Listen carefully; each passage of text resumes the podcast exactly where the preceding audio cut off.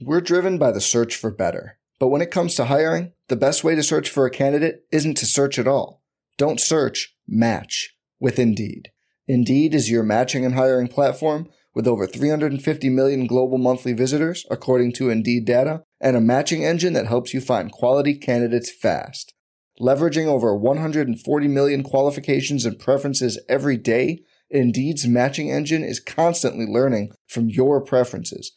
Join more than 3.5 million businesses worldwide that use Indeed to hire great talent fast. And listeners of this show will get a $75 sponsored job credit to get your jobs more visibility at Indeed.com slash BlueWire.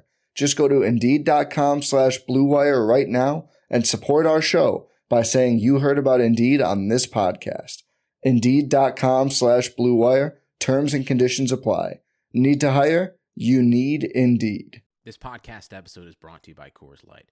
These days, everything is go, go, go. It's nonstop hustle all the time. Work, friends, family expect you to be on 24 7. Well, sometimes you just need to reach for a Coors Light because it's made to chill. Coors Light is cold lagered, cold filtered, and cold packaged. It's as crisp and refreshing as the Colorado Rockies. It is literally made to chill. Coors Light is the one I choose when I need to unwind. So when you want to hit reset, reach for the beer that's made to chill. Get Coors Light in the new look delivered straight to your door with Drizzly or Instacart. Celebrate responsibly. Coors Brewing Company, Golden, Colorado. I'm Scott Trout, CEO of the domestic litigation firm Cordell and Cordell. We help men deal with the life changes triggered by divorce, such as child custody and property division, among many others. But life changes also occur after divorce. These changes can make parts of your existing court order irrelevant or harder to follow. If you feel a modification to your court orders might be necessary, talk to us at Cordell and Cordell. We're a partner men can count on. Contact CordellCordell.com, 1065 East Hillsdale Boulevard, Suite 310, Foster City, California, 94404. We're reviewing week three, looking forward to week four, and helping you to manage your fantasy teams on RotoViz Radio. What's up, RotoViz?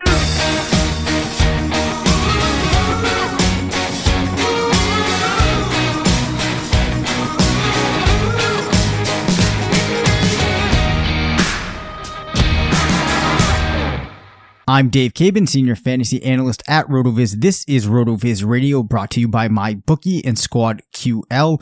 I'm joined by Matthew Freedman, Editor-in-Chief of Fantasy Labs, part of the Action Network. We're already at the point in the season where there are bye weeks coming into play. But Matt, I've got to ask, was the smart money on the Bills this weekend? I don't think so. Uh, I mean, not to, not to win straight up. Uh, I did take the points just because 16 and a half felt so egregious. Um, but I wouldn't say like I was like sharp by doing that. I just thought that was a really huge number. Um, and I thought maybe the Bills would get a backdoor cover. Yeah. Um, but yeah, I, I definitely did not anticipate that they would outright win that game, much less destroy the Vikings. Like that was an amazing, uh, I mean, it's not as if like the Bills were even, I would say like all that good. It's just that they were able to get key turnovers, like uh, with really advantageous field position. And, um, you know, Josh Allen was able to do like his best Cam Newton impersonation Yeah. with some rushing touchdowns. Uh, and I mean, the Vikings just imploded. So, uh, definitely did not see that outcome coming. Yeah. Yeah, we're already at that point where you start to have the mantra already saying like, wow, this has been a weird season. But the reality is we go through this, I feel like every season, almost every week. We see the Jaguars decimate the Patriots last weekend. And then in an odd, odd, odd situation with Mariota coming in off the bench, they end up losing to the Titans. I believe that they didn't even score a touchdown, right? Wasn't the final nine to six? So another one that nobody probably saw coming. Yeah, it was a field goal festival, which uh, is the worst type of festival there is. Um, so yeah, uh, de- definitely did not see that one coming. It it wasn't a a great um like in terms of betting on games. It wasn't a great work uh, week for me there. I think I, I've barely ended up above 500 there. Um, on the props, it was totally wonderful. But uh, in picking games, I'm I'm basically a fish. Yeah. Well, we, it- you know, especially when you're picking against the spread, uh, it's so hard. It, it really is. Uh, fortunately, though, we're starting to get more information to work with, which brings us to They're the Little Lebowski Urban Achievers. The Little Lebowski Urban Overachievers of the Week. Three players who performed well beyond expectations. I want to open with Calvin Ridley, the rookie wide receiver, yeah. looking like the better of the two Alabama receivers on the Falcons. Seven of eight targets, 146 yards, three touchdowns, and he also had a 75 yarder. Not to mention, they gave him one carry, which he took for nine yards, 33 and a half PPR fantasy points. What a game from Ridley. Yeah, pretty amazing. Um, feel sorry for Julio Jones. It's like, what does he have to do to get in the end zone? And you have this rookie who's like much smaller, much slower, uh, scoring three touchdowns in his third NFL game. Um, but yeah, pretty amazing. Um, I mean, I was a anti Calvin truther for, for like, yeah, you know, me too. All of the draft process. Um, but I did have like this feeling in my stomach that, uh, I would be wrong and I was probably wrong. Well, like I, I, think like already at this point, I feel confident in saying that like I was I was probably wrong. Right, but I mean, for me, it came back to this was a guy where the best thing that you could point to was his route running ability, which for an older yeah. player is normally something that you hear. So like you, you know, I, I questioned if the overall talent was there, but I do think when you start to see performances like this, it's, it's hard to ignore. Uh, we're going to come yeah. back to some historical comps for Ridley uh, in a little bit, but let's move on to a huge surprise of the weekend. Josh Allen. Uh, as we talked about before, this Bills team, it was something as they just absolutely stormed over the Vikings, 196 yards uh, through the air, but the two rushing touchdowns is really what sealed the day for him.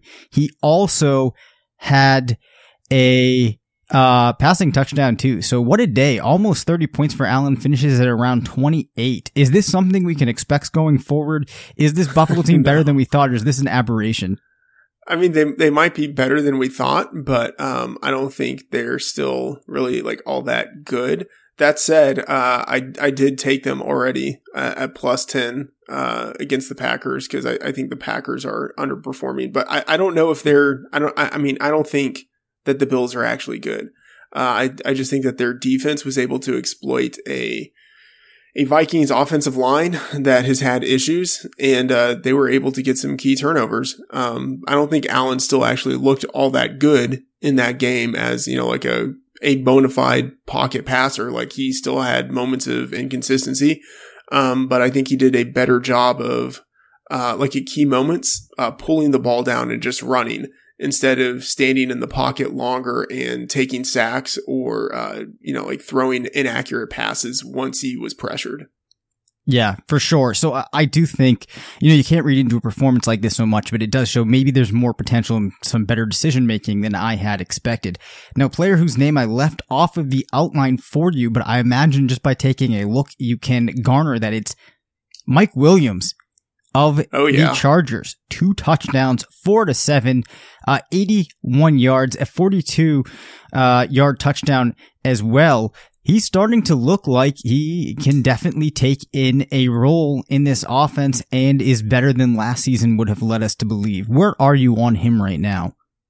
Uh, I like little Big Mike Williams or Big Mike Williams Jr. or whatever it's going to be. Like I, I like him a lot.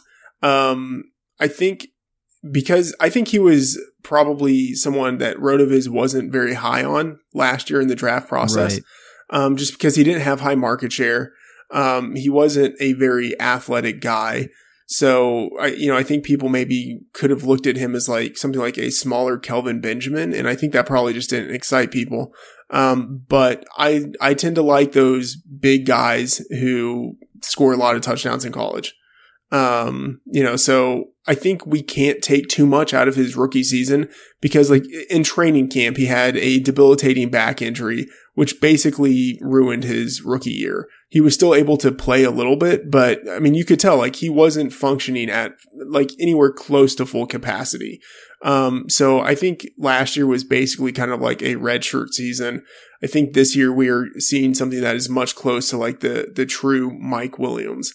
Um, I think there's a lot of potential, especially like Philip Rivers is the type of quarterback historically who has done well with receivers like Williams, and he's willing just to throw the ball up there and let them compete for it. And that's where Williams uh, really excels. So I think it's a good spot for him. I like him a lot definitely a, a, a, good example of a player that we perhaps gave up too quickly on. I, I think across the industry and many fantasy players gave up on Williams, kind of overlooking some of the indicators that would have been there. And like you said, I think he fits in well playing with a quarterback like Philip Rivers, bringing us. You, you know, oh, go ahead. Sorry, one one thing just to jump in here. Yep. Um, what is kind of brought home to me is, and I hate to say this because it's it's it's so almost simple, but like the primacy of draft capital. Yeah. Like uh, I, I became much higher on Ridley once he was drafted in the first round because just even like my, uh, my, my dynasty model for like, uh, evaluating rookies and, and like rookie drafts, uh, it sort of has a threshold between guys who are drafted in the first round and basically all other types of players. Because historically they are different, but you have Ridley as a first rounder, Josh Allen as a first rounder, Mike Williams is a first rounder all three of those guys, I would say, were basically like anti Rotoviz type of prospects. Um, but draft capital means a lot. It means a lot in terms of both how they're going to be used, like how players are going to be used, how coaches intend to use them. Uh, and then I think it also probably captures like some of the, I don't want to say like intangibles, but like some of the things that we don't yet quantify or that aren't captured by our numbers. They're captured by draft position. So uh, I, I think like draft position is always still something not to to value above everything else, but like to re- remember as like a core part of what you're doing as like a fantasy thinker. That makes me think too that another thing that we, we probably don't account for, in addition to opportunity, in practice, if you're a rookie that's been taken in the first or the second round, you're going to get worked in quicker than if yeah. you're like a fifth or sixth round guy. Uh, so that probably helps you develop and get into an NFL kind of mind state uh, quicker and also probably helps you connect with the other players on your offense. So I, I do think that it, it's worthwhile that we mentioned that and it's probably something that uh, in the off season we'll go back to.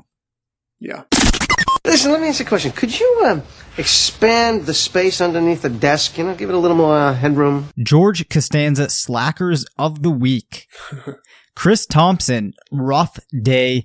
Uh, for him, Adrian Peterson absolutely crushed, uh, much to my dismay. Uh, but only six attempts for Thompson, 17 yards, average just 2.8 yards per carry, only one wreck on two targets. Uh, a little bit different of a game than I was expecting for the Redskins and the Packers. What did you think of this performance? Should we be worried about Thompson at all, or was this more situational? Yeah, I think a lot of this was situational. You had the Redskins controlling the game uh, for a lot of the time and able just to run out the clock with Adrian Peterson. Uh, I think it was a, a game flow situation, but I think it does, you know, like raise to mind the fact that Thompson is a very game script dependent player.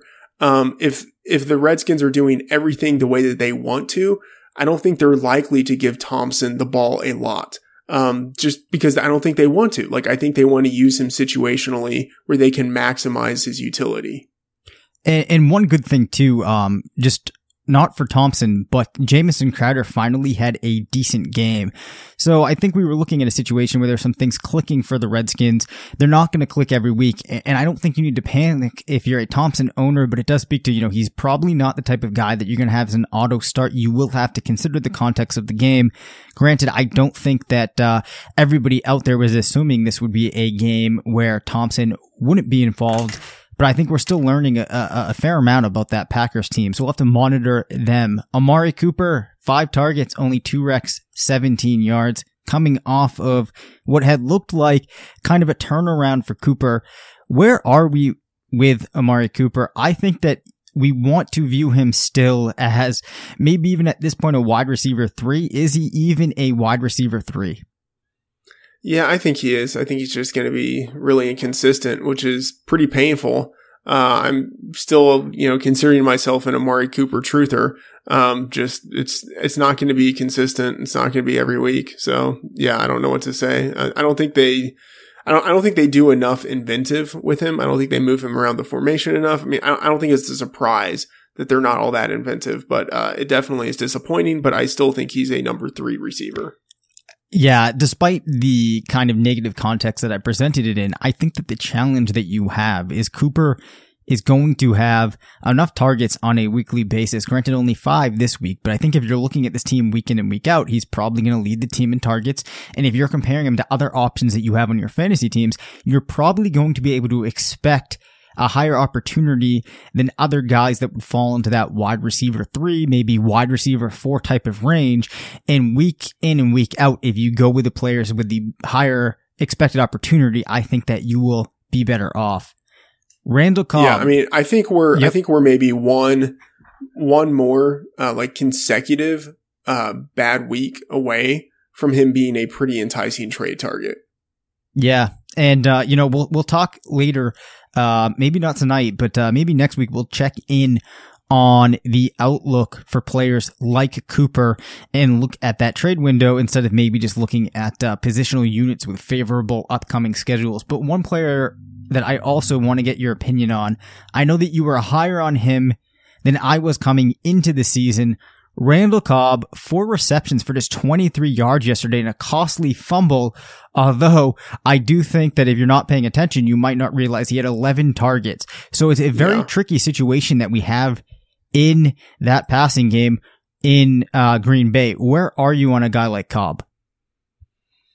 Yeah, I, I think of him kind of similarly to Cooper, except with less upside, but he's still getting targets. Um, I think he's still important to that offense. Uh, I still, I still want him. I just don't know if I would actually want to have to rely on him.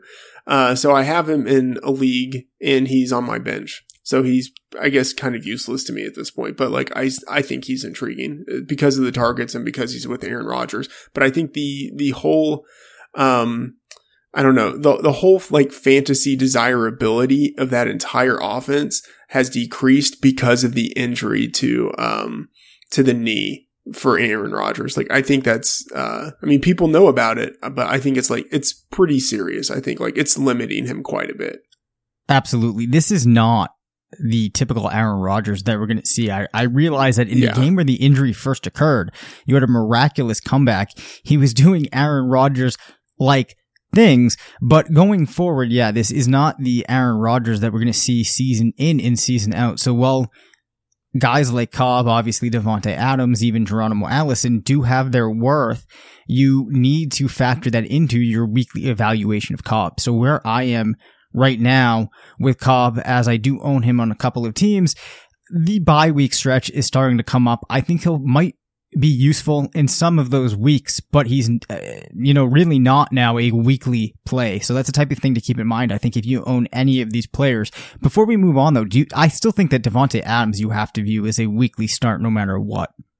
Oh, absolutely. Okay. He, he leads the league with 25 receiving touchdowns since 2016. Like he's just locked into lineups every week. Yeah, absolutely.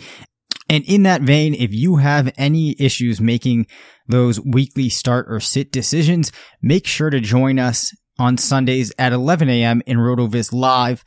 Uh, as a way to not only help support your fantasy teams, but support the 10 plus shows that we're putting out each week on the RotoViz network, doing all of these podcasts. Uh, there's so much work that goes on behind the scenes. We have such a great group of people running these podcasts. And, uh, you know, it takes a lot of work, uh, which I really have to stress to get these out and so many of them each week. So if you want to help support the channel, help us to continue to grow and to bring you industry leading programming, be sure to check us out on Patreon, RotoViz uh, excuse me, patreon.com forward slash rotoviz radio. Not sure why I have trouble with that each week. And also, uh, you can still get the listener only 30% discount to an NFL subscription, which gives you unlimited access to all of our content and tools.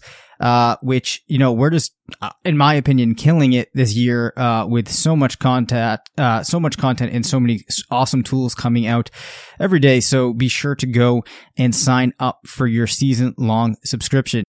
Hey, sports fans, football season's here, and it's time to get in on the action with MyBookie. MyBookie is the industry leading sports betting website that offers real Vegas odds on football, baseball, and all your favorite sporting events. You can take a side, the total, or even fantasy points props. MyBookie lets you bet online and win big. Did the game already kick off? Don't sweat it. MyBookie has in game live betting on every major league and event. even esports. There's no better time to join MyBookie than today. Go to MyBookie to open an account and start winning. Use promo code CHAMPION when you register for your account and get a 100% sign up bonus up to $1,000 on your first deposit. Bet today. Visit MyBookie's website or call 844 866 2387. That's 844 866 2387. Check them out today and use promo code CHAMPION for a 100% bonus. Terms and conditions apply for entertainment purposes only. Void where prohibited. And it's Crazy Joe Davola. This is from that kick from that Crazy Joe Davola. Yeah, uh, I did see that. Crazy Joe Davola? Got. What guy? Uh, what Crazy Joe Davola? Crazy Joe Davola. Oh my God, it's Crazy Joe Davola. The Joe Davola crazy stat of the week. One of my favorite players here, Will Fuller, has averaged one and a half touchdowns per game when playing with Deshaun Watson. That's a pace of 24 touchdowns in a full season, and he's also scoring a touchdown every 4.6 throws from Watson. uh, yeah, pretty incredible. And I, I mean, obviously that, that has to regress at some point, but, uh, even when it regresses to his mean, I think that's still going to be really high because he's just a very good player. Yeah, that, that's why I brought this up. I mean, I think that there were questions about Fuller coming out of school, um, you know, how varied his skill set was. What would he look like in the NFL? But I think that we have to rule at this point, he's a very good NFL receiver and he's definitely explosive, but his game isn't just all explosion. We're now seeing him consistently be a very solid fantasy receiver. Looking forward with a guy like Fuller, Matt, at this point, would you say he's definitely a top 24 dynasty receiver, maybe even a top 18, top 16? Yeah, I think so. Um, I mean, I have him in my main dynasty league. I definitely wouldn't want to trade him. Like, I, I like to me, he's just kind of untouchable. Like, he's, I think, like Deshaun Watson, uh, sorry, not Deshaun, DeSean Jackson esque, except better um, you know, first rounder was a more accomplished, uh, college receiver, like just absolutely dominant as a receiver, like from a market share perspective. He didn't have obviously like the, the versatility that DeSean Jackson had as like an all American returner. Um, but yeah, I think Will Fuller is sort of like the best case scenario of what DeSean Jackson brings to an offense. And it's also fantastic that he's playing in an offense with DeAndre Hopkins because yeah. you know De- DeAndre Hopkins is always going to command so much attention and uh, such a talented player in his own right that it leaves uh, fuller room in that offense to maneuver in a way that really works well for him. Another receiver, uh, we mentioned Calvin Ridley earlier. Uh, I was very impressed, as as I'm sure you all were, with the three touchdown game yesterday. Supremely impressive for a rookie. But did you know that as a rookie in 1998, Randy Moss recorded back-to-back games with three touchdowns in weeks 13 and 14 and also put up 17 touchdowns on the season with 1,313 yards. Not necessarily relatable to anything in this season, but I was just floored by that. Uh, yeah, unfortunately, I actually did know that because one of those games came against the Cowboys on Thanksgiving Day. Um, and the Cowboys definitely should have drafted him. Speaking of definitely should have drafted, here's a, a theoretical question. Okay. Um, moving forward, who do you think has the better career, Calvin Ridley or DJ Moore? I think Calvin Ridley, right? I mean, you look. Yeah, I mean, I I think so. Um, based on you know a small sample of three NFL games, um, and uh, like what I guess also what we know about what they did in college and how they were positioned as prospects. But uh, I think you know everyone who's sort of like the analytical, like Rotovizy type of perspective, yep. would have said DJ Moore before the season started. Right, and the difference now is that we're seeing some of those qualities that were mentioned about Ridley that were really hard to quantify did translate, and you have him playing alongside a receiver like Julio Jones with a quarterback like Matt Ryan. And overall, that situation lines up better. And we're already seeing the results. I mean, it's hard to deny a three touchdown game. Um, so I- am with you. I think that we have to rule this was a case where we probably got it wrong. And Ridley, I, I have to imagine has the better career going, going forward. Things could change, but already, I mean, it's hard to deny how impressive he's been. Yeah, I'm just kind of trying to like calibrate mentally, you know, like is is a 3 game sample, no matter how impressive it is, Yeah. is it enough for me to get off of my Bayesian prior? You know, because like I felt pretty strongly that DJ Moore was like clearly the superior draft choice. Yeah. Um, you know, I I mean maybe 3 games is enough, but I I don't know. Well, you know, it's not mutually exclusive here, Yeah. right? That Ridley can only be good if Moore isn't good. Uh, but I mean, I do think you probably have to be. We all do have to make the correction here that Ridley is at very least a above average Oh, type sure, of receiver. sure. So, Yeah. Um, any other thoughts on that before we move along? No. Okay. Trending up, Adrian Peterson, who I mentioned earlier, two touchdowns yesterday. That's three on the se- season, averaging two targets and 19 carries per game, 4.2 yards per carry. Pretty impressive. Right now, if you have to assess Peterson at this point, do you think that we're seeing an Adrian Peterson that is the AP, the all day Adrian Peterson we like to think of? Or is this the type of thing that is not going to be able to carry the rest of the season? Uh, I think what we've seen the last three weeks, like the volatility of good game, poor game, good game, like I think we're going to see that general dynamic throughout the season where, uh, if the Redskins are ahead and if like everything is flowing correctly for them, Adrian Peterson gets, you know, like 20 carries, uh, more than that even. Uh, and if things aren't going their way, then I think it's a Chris Thompson game. Um, so I think what we've seen is actually pretty representative of what we will see. I think his efficiency will probably decrease as the season wears on. Uh, just as, you know, he gets, uh, you know, his legs aren't as fresh. He gets some nicks and bruises. The offensive line suffers some injuries, just kind of general things like that. But yeah, he's, he's been impressive. And I think what we've seen is what we will continue to see. it's hard to deny. I mean, at this point, even if he isn't the Adrian Peterson of two or three years ago, he's still um, able to produce in that offense. So I think I'm kind of with you on, on where I would value him right now. He's still going to be a little bit tricky of a play each week because it could go uh, to a game script in that particular game that would favor Chris Thompson. But uh, at this point, I think if you're a Peterson owner, you can feel pretty confident at least viewing him as a flex type of play. Bringing me to a, Yeah. another uh, running back situation I want to talk about here. The Jacksonville Jaguars, TJ Yeldon, over six targets per game with over 50 yards on the ground per game. If you're looking at his outlook right now, considering the injury history that we've seen with Leonard Fournette already missing time this season, how do you feel about Yeldon? Uh, I like Yeldon, but I mean, so I, I like him especially if Fournette is out, but we can't always, uh, you know, predict that Fournette is going to be out. I think Yeldon will still be a guy who gets targets when Fournette is in, but, um, his upside is greatly reduced if Fournette is active. So he's just kind of, to me, he's like a, a kind of super handcuff type of guy.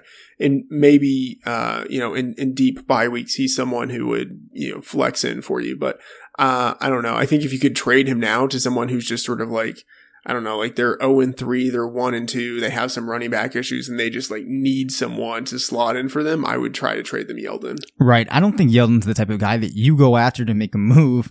Um, but definitely if you own him would be worth unloading for a piece that you really need.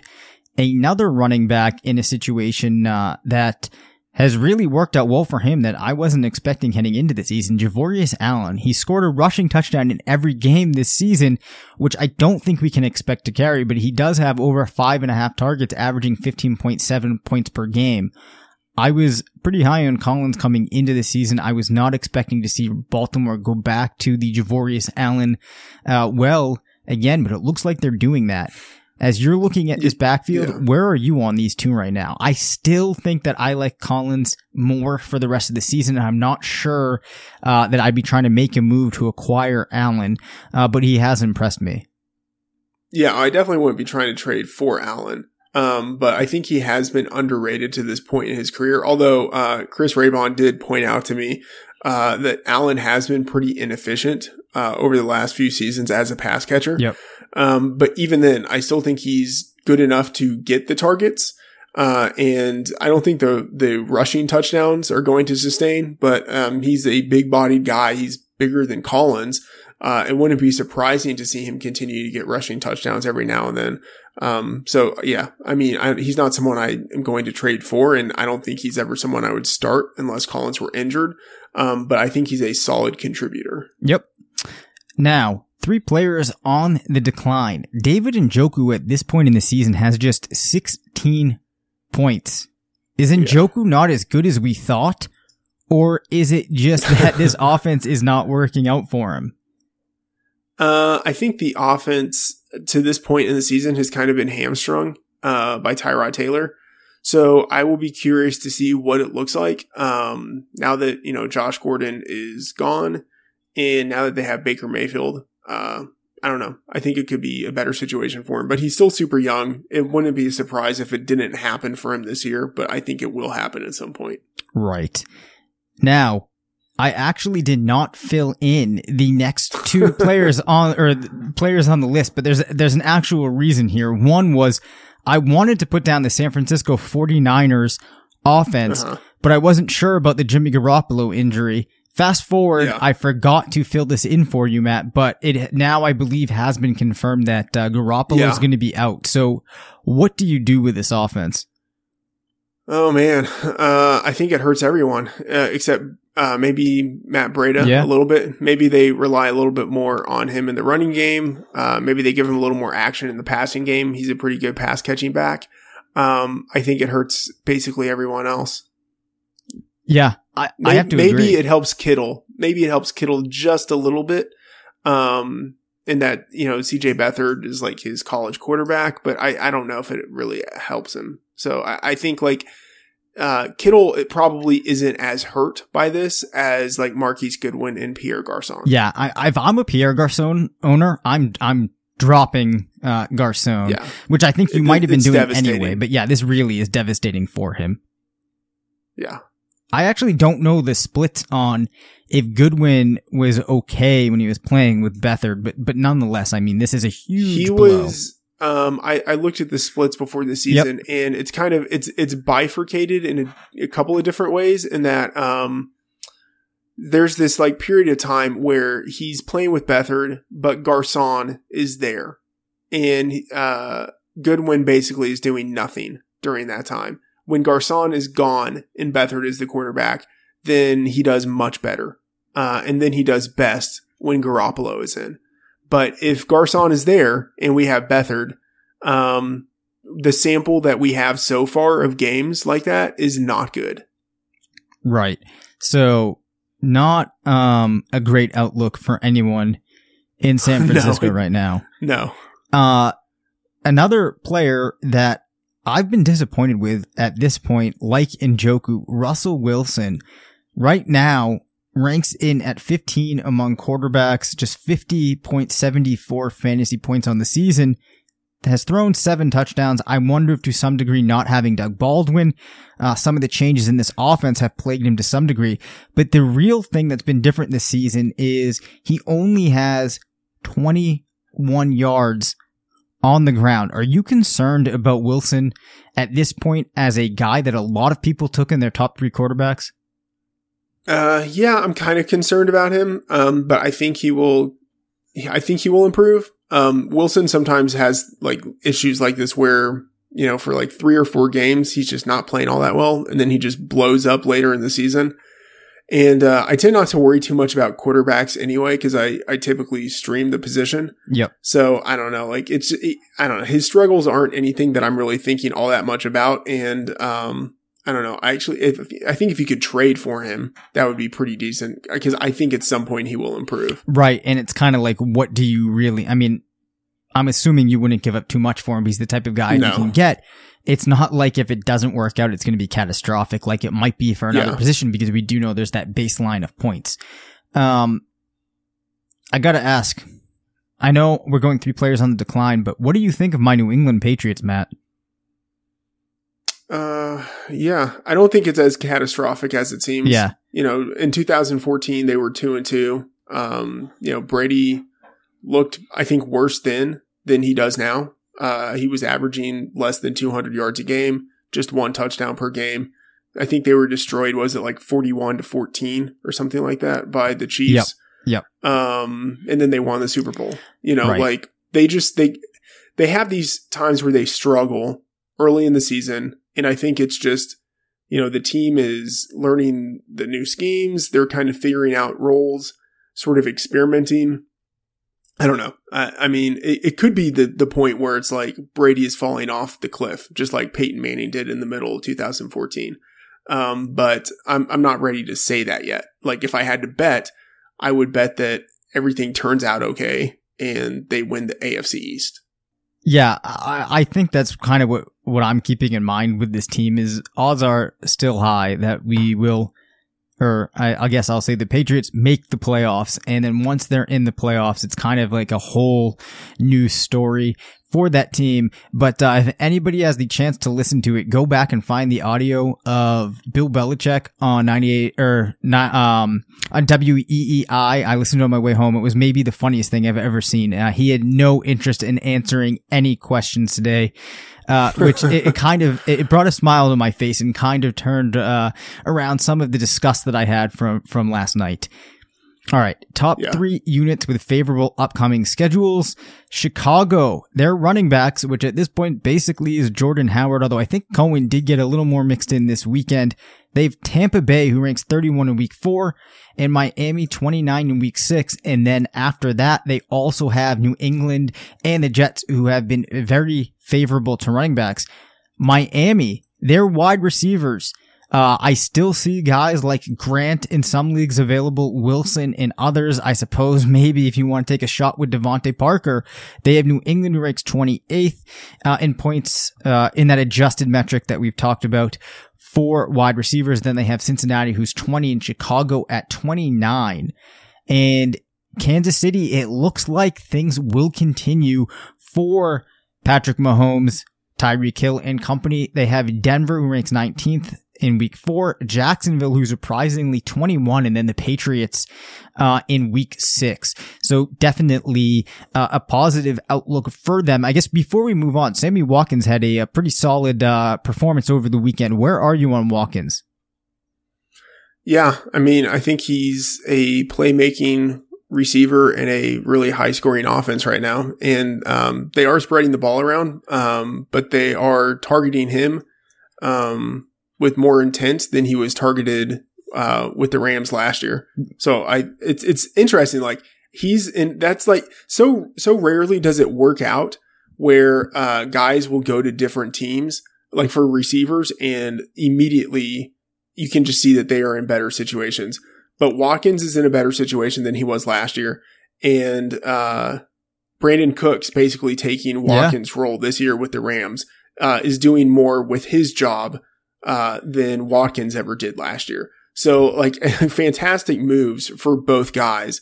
Uh, I'm still I'm still interested in Watkins. I like him a lot. Yeah, it's interesting to uh, too when you consider how this worked out for Cooks uh, who I think I might have to rule I was more down on than I should have been. But if you want an unfair advantage to dominate your fantasy football league, look no further and download SquadQL, the only mobile app you need to crush your friends and rivals this year. SquadQL recommends the best starting lineup for you each week based on your starters, bench players, and free agent pool. You may ask, how does SquadQL actually do this?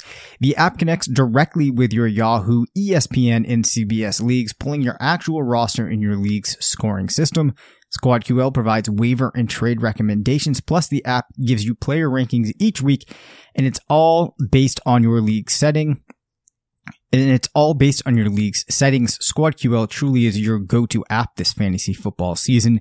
Head to squadql.com, download SquadQL, your all-in-one fantasy football manager, which is brought to you by the creators of RotoQL, the leading daily fantasy lineup optimizer trusted by 100,000 DFS players. You can also download RotoQL for free on both Apple and Android. And you've heard Matt and I talking about point spreads. You've heard us talking about player props, fantasy betting lines, and uh, we can both say that we do use MyBookie. Uh, that is where I've been placing all my bets this year. I absolutely love it. So you've got to check out MyBookie. Uh, as we've talked about, it's just as important um, as who you're betting with, where you're betting. Uh, You can trust MyBookie. They have in-game live betting, the most rewarding player perks in the business. And for fantasy guys, as we've talked about, you can bet the over under on how many fantasy points a player will score. So join now. MyBookie will match your deposit dollar for dollar. Use the promo code RotoViz to activate the offer. Visit MyBookie online today. That's M-Y-B-O-O-K-I-E. And don't forget to use the promo code RotoViz when creating your cla- your account to claim 100% deposit match. You play, you win, you get paid. Just to jump onto that, I cannot encourage people enough to uh, to play some of the props at MyBookie. Um, very very enticing. Yes. Basically, if you're not doing it, you are saying that you don't like money, which is which is fine. Maybe there are other things that you'd rather be doing on Sunday morning than uh, you know, coming through the prop sheet and, you know, figuring everything out. But, um, it's there, there's a lot of opportunity there for people who are interested. Yes. If you listen to this show, you should definitely be getting in on those fantasy betting lines at MyBookie. Top three units with difficult upcoming schedules. Cleveland running backs, man, Carlos Hyde, impressive performance against the Jets on Thursday night, huh? Um, yeah, I mean, it's a it's a good situation for him. He's he's the lead back. He is the lead back. However, he'll be facing Oakland, who ranks four, Baltimore, who ranks one, and the Chargers, who rank eight, in the next three upcoming games. So. Mm, I don't know. It's going to be a tough call if you're a Hyde owner. And if I were looking to go out and trade for him, I don't know if now would be the time to do it. Uh, Marshawn Lynch, who's been impressive as well, uh, he will be facing the Browns, next weekend. Also the Chargers who rank eight and then the Seahawks who rank 13. And then the Houston wide receivers. We were just talking about Hopkins and Fuller. They face Indy who surprisingly ranks second, the Cowboys who rank one and Buffalo who rank eight. Uh, as a bonus this week, I'll give you a fourth squad. The Minnesota wide receivers will face the Rams who are three, the Eagles who rank sixth and the Cardinals who rank 11. But, um, I, I don't think this would phase me at all. If you have Thielen, if you have Diggs, you're playing them no matter what, uh, unless, unless I'm wrong on that, Matt. No, I mean, I think you're right. I think it's the same thing with, uh, with Hopkins and, and Fuller. Will Fuller. Yep. I think you have them, you, you play them regardless of matchup. Yep. Freedman's number one waiver priority, everybody's segment that they've been waiting for, Matt. oh, yeah. Who do you have this week? Uh, I have to say, I put a lot of research into this, okay. uh, a lot of thought. Um, if you can um, believe that, as I'm scrolling over to Yahoo to see which players are available. um, so again, I'm going to say like I'm I'm not going to get too excited about any quarterbacks uh, who are left out there. Um, actually, here here's one question. Um, it is very possible that uh, Fitzpatrick is still available in some leagues. I, have still seen him um, available. Yeah, yeah, I mean, like, it, I think I think you have to pick him up. Obviously, if he's there, like, I don't know which quarterback you have. Um, maybe you just go with two quarterbacks. Maybe you know you you put one of them on the bench. And I normally don't go with two quarterbacks, but if you feel highly enough about the guy you have, um, I still think you could take a shot on Fitzpatrick. Um, I don't think he's going to lose the job to Jameis. But um, setting quarterback aside, yep. uh, a guy that we've talked about uh, already on the show who's out there in a number of leagues, Calvin Ridley. So I think he's an integrated part of that offense. Um, I think it is very possible that he ends up coming pretty close to Julio Jones by the end of the year. Um, in terms of like just the way that he's used in that offense, not to say he's going to have the same production, but like, uh, I think basically we're looking at, um, like the early career Reggie Wayne to Marvin Harrison. Like I think that's basically the role that he's playing, and that is a very viable fantasy role. So uh, Ridley, if he's in your league, he's the guy that I'm clearly looking to to add. One running back who is interesting, although I kind of hate to say this, is Chris Ivory. Mm-hmm. Um, and it's not even so much that I think uh, the Bills are a really good team that's going to start winning some games. Um, I just think that he's a guy who's getting starting touches right now. And I could see the LeSean McCoy injury lingering longer than people think. And then there's also the legal situation going on with McCoy. So, uh, Ivory could really end up being the guy who plays as the lead back for a substantial chunk of the season. So, uh, he's out there uh, in a lot of leagues. Uh, I think he's someone you grab. There's no reason, uh, to not grab Ivory if you're looking to go for running back because of all those reasons that you mentioned. These are kind of rare opportunities. He's not the type of guy I would go and spend all of my uh, available budget on, but there's the legal issues like you mentioned with McCoy. There's also the health issues. And then uh, we did see Ivory be pretty effective yesterday. I've I've always liked Ivory. Um, he's been one of those players that, uh, though I don't look at yards per carry that often, he always manages to finish pretty well on that. So I've kind of always liked Ivory. I think that I'm going to try to get him on a couple of teams as well. Um, to your Ridley point, I think I have to admit that I got things wrong in my uh, column on the site last week recommending Sanu. It clearly was Ridley. I would spend a very significant uh, portion of my budget on Ridley if he's available, and I think that he probably will still be available.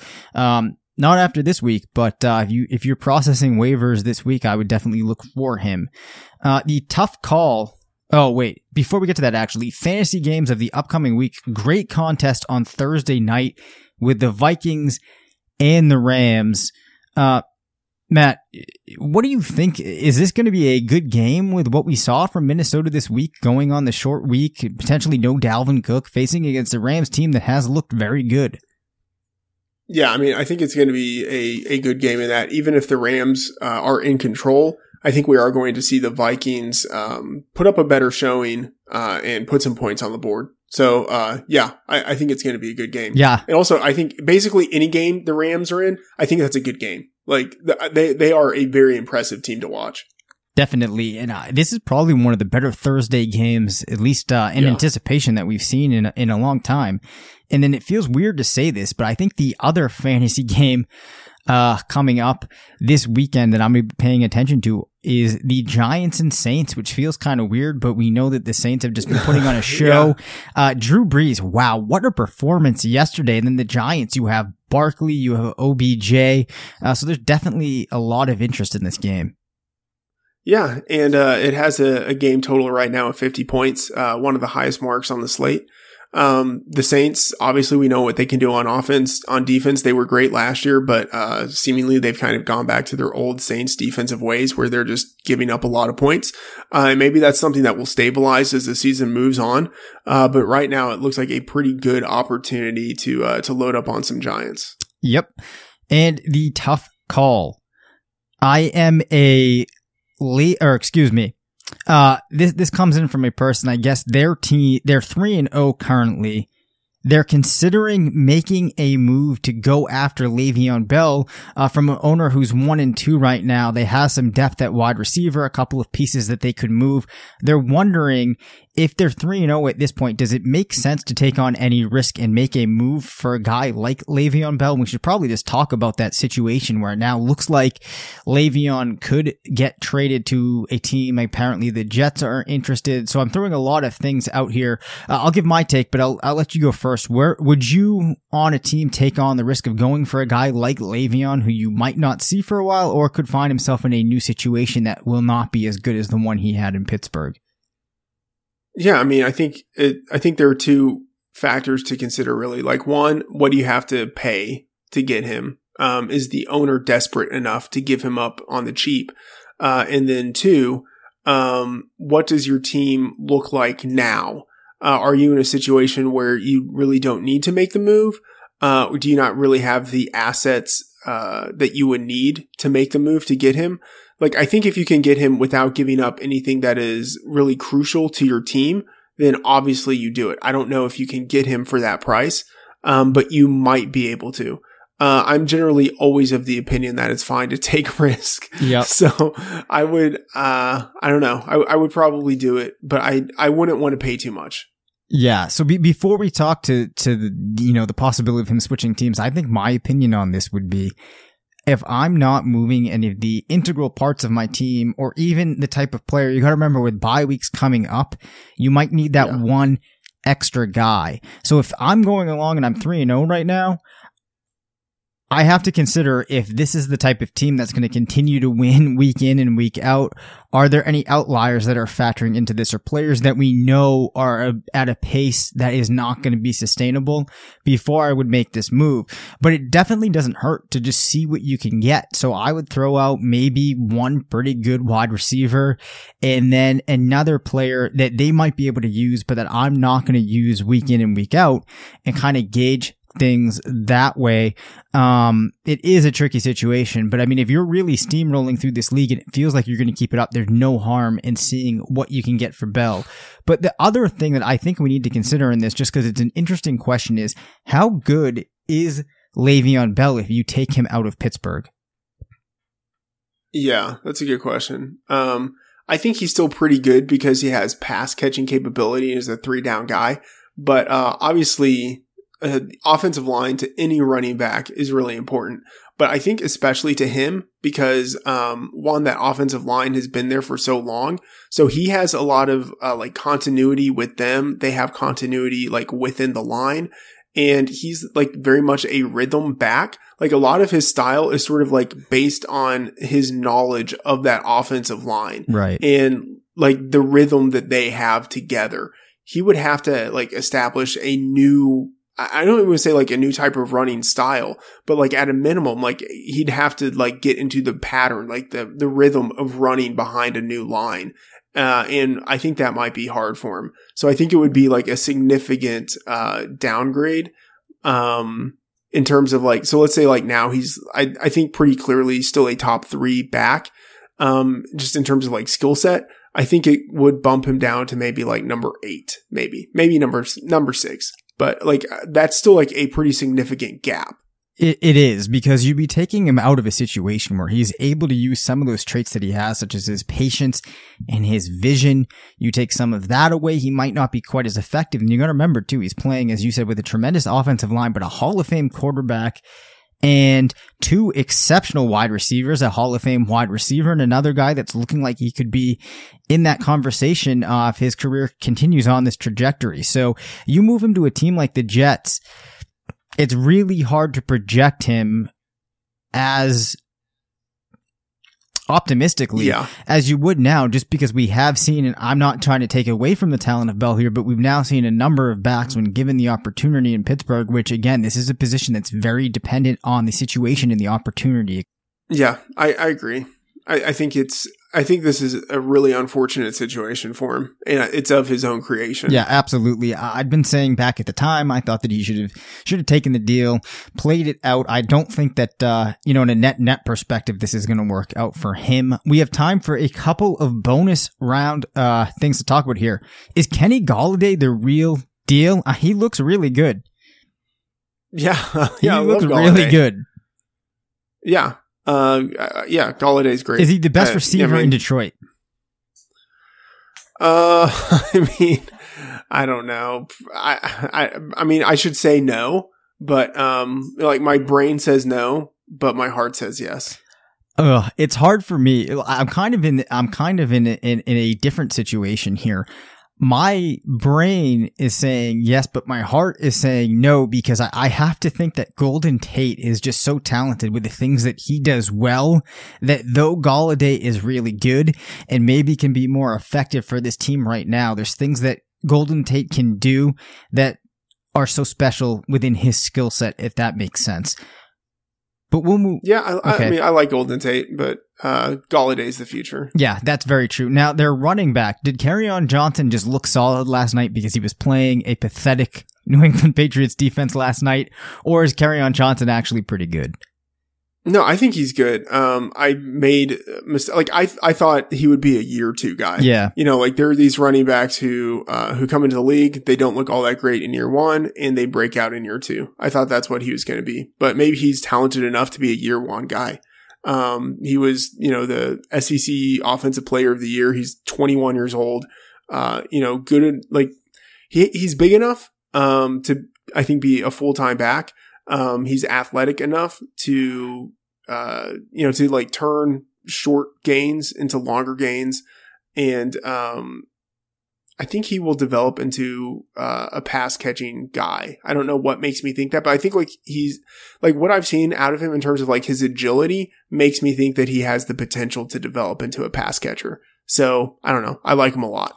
Yeah, I've been pretty impressed uh, uh, as well. Not only, you know, has he looked good, but you've seen some of the things that when you were churning through his profile as he was coming into the league that you were hoping would translate or things that you hadn't really seen, like the pass catching ability that it's looking like he's more well-rounded of a running back than I may have given him credit for. So I think he he looked pretty solid. Again, it's only three games, and we'll see how things pan out in Detroit. But uh, a lot of positive signs for him.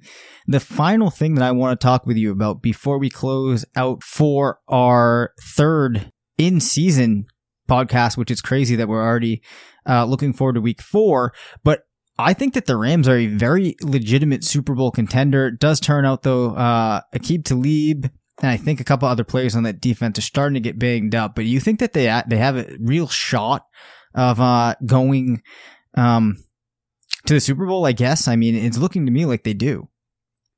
Yeah, absolutely. Um, they are right now the number one team in the Action Network power rankings. Um, you know, above the Patriots, above the Chiefs. Yep. Yeah, I mean, I think they they're the favorite right now.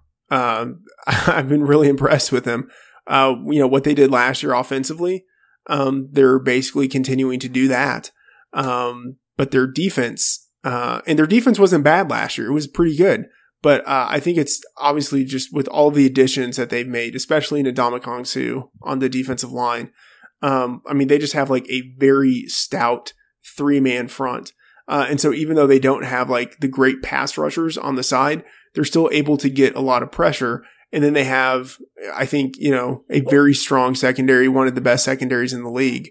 Um, yeah, they are they are super impressive. Yeah, and they're one of the teams. If you try to look for a major weakness, it's really hard to try to pick out anything. You kind of have to start to nitpick. So I've been really impressed with the Rams, and as a fantasy player, uh, it's always exciting to see teams like the Rams where they're firing on all uh, all cylinders. Jared Goff has been good. Obviously, Todd Gurley has been excellent. Three terrific wide receivers, and if you play in IDP leagues as well, there's definitely some guys that you can use week in and week out on the defensive side of the ball the Monday Night Challenge, Matt. I believe that at this point, um, I get the win from the Seattle and Chicago, uh, Chicago game with Chicago, oh, yeah. Chicago covering. Um, we both took the over and the Steelers in the game that is currently going on. Pittsburgh's up uh, 16 to 7 as we talk. I have the line on next Monday night as the Chiefs minus four and a half at Denver. Have you seen updated numbers beyond that? No, that's uh, that's right. Minus four and a half at MyBookie. Yep. Mm. All right. I have internally made my pick. Um, I don't know what the over under is. Do you by any chance know that?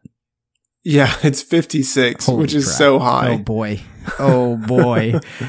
oh man. Oh god, this is a tough one. All right. Do you want me to go first or you want to go first?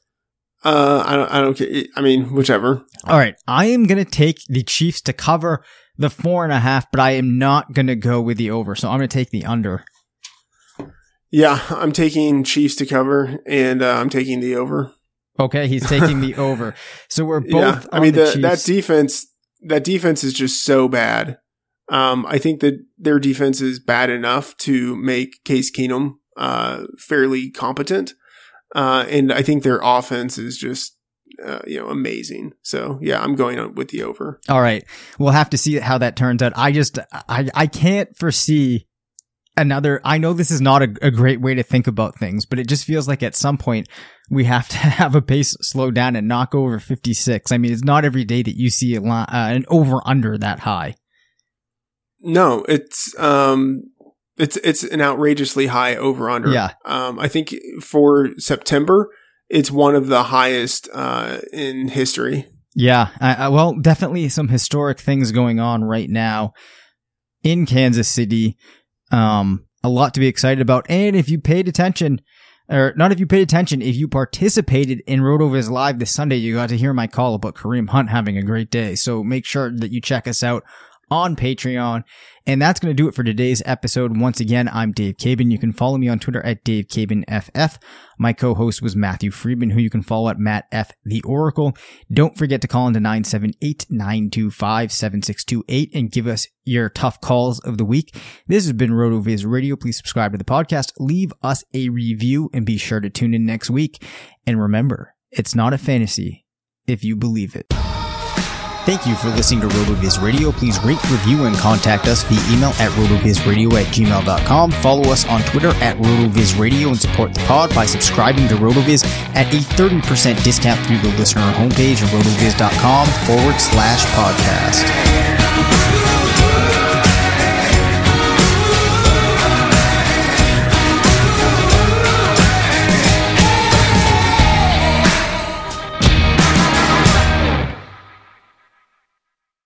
Geico presents Yikes! Another voicemail from your roommate. Sup, roomie? Hey, a pipe burst in the basement. It's completely flooded. Anyway, I called for someone to fix it, but in the meantime, I was thinking we could finally have that indoor pool party we've always wanted. I got some cool swan floaty things already going. Could you pick up some chips on your way home? Later. The Geico Insurance Agency could help keep your personal property protected, like if your roommate isn't the brightest pool float in the flooded basement. Visit geico.com to see how easy it is to switch and save on renter's insurance. Geico presents Yikes! Another voicemail from your roommate. Sup, roomie? Hey, a pipe burst in the basement. It's completely flooded. Anyway, I called for someone to fix it, but in the meantime, I was thinking we could finally have that indoor pool party we've always wanted. I got some cool swan floaty things already going. Could you pick up some chips on your way home? Later. The Geico Insurance Agency could help keep your personal property protected, like if your roommate isn't the brightest pool float in the flooded basement. Visit geico.com to see how easy it is to switch and save on renter's insurance.